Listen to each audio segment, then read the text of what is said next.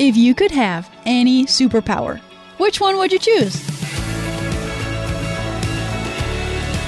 Hi, I'm Emily, and this is Unlocked, your daily key to opening up your heart to God.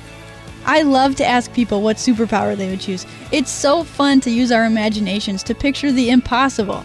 When we look at the grand scheme of the world and the huge universe that lies beyond, our lives can look pretty small.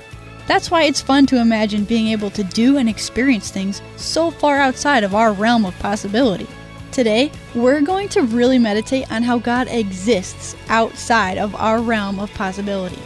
Today's devotion is called God of the Impossible, and it was written by Emily Rudolph. Who doesn't love a good superhero movie? It's fun to imagine something somewhere out there that's completely unbound to nature's laws, a savior to the weak earthlings it's like we have a craving to be rescued by a superhero. And those dreams of a savior are not that far off. If you're familiar with the true stories found in the Bible, you know that unpredictable, unexplainable, and unimaginable rescue stories appear quite frequently in the text. Think about it a boy defeating a giant with one stone, thousands upon thousands of people crossing the Red Sea on dry ground, a 12 year old girl raised to life, a man healed from his blindness, and the God of the universe dying and rising again. The angel, Gabriel, was right. Nothing will be impossible with God.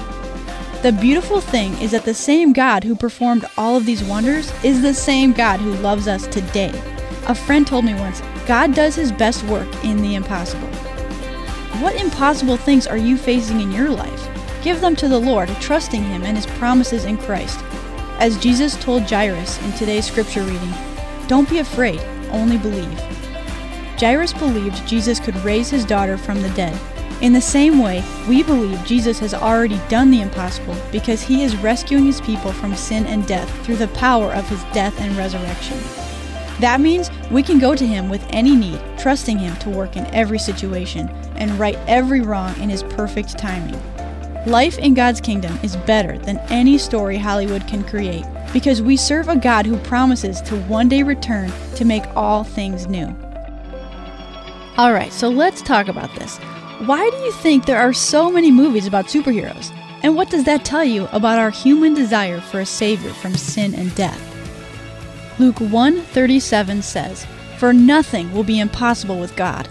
Pretty crazy stuff, especially since there are a lot of things that are impossible with me.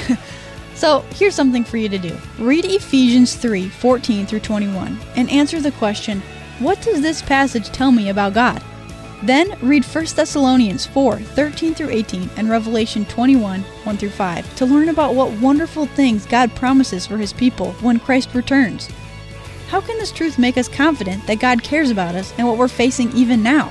I am always up for a good superhero movie, but it is so nice to know that our God is the God of the impossible, and with Him we cannot lose. Unlocked is a production of Keys for Kids Ministries.